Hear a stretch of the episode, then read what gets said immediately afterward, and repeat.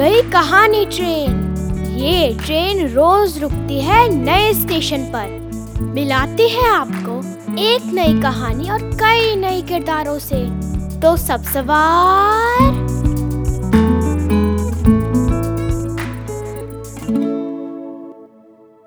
आज की हमारी कहानी है प्रथम से।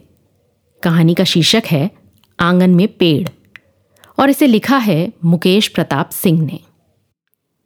सुबह का समय था। सूरज की लालिमा चारों तरफ़ फैलने लगी थी। बच्चों की टोली उछल कूद करती जा रही थी। टोली के पीछे एक बच्चा साथ चलने की कोशिश कर रहा था, लेकिन साथ नहीं पकड़ पा रहा था। तभी टोली से एक बच्चा बोला, जल्दी चलो, देर हो जाएगी। दूसरे बच्चे ने भी हाँ में हाँ भरी। बोला, डांट पड़ेगी, जल्दी चलो। सभी बच्चे तेज़ी से आगे बढ़ने लगे। कुछ भागने भी लगे। पीछे चलने वाले बच्चे ने भी चाल बढ़ा दी। कुछ ही देर में सभी बच्चे एक जगह पर पहुँच गए, जहाँ दूर दूर तक कोई पेड़ नहीं था। सभी ने एक एक पौधा उठाया और वृक्षारोपण करने लगे। अध्यापकों ने भी पौधे लगाए। तब साथ आए एक अधिकारी ने बच्चों को दस दस रुपये इनाम में दिए और कहा, ये सुबह सुबह एक अच्छा काम करने का इनाम है। टोली के पीछे चलने वाला बच्चा खड़ा रहा।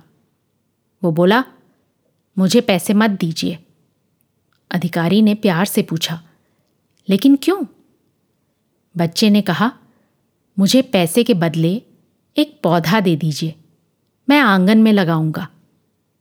अधिकारी ने खुशी से बच्चे को पैसे व पौधा दोनों दिए और कहा, तुम्हारी भावनाएँ अच्छी हैं, इसलिए ये पुरस्कार और पौधा दोनों तुम्हारे लिए हैं। बच्चा खुशी से झूम उठा।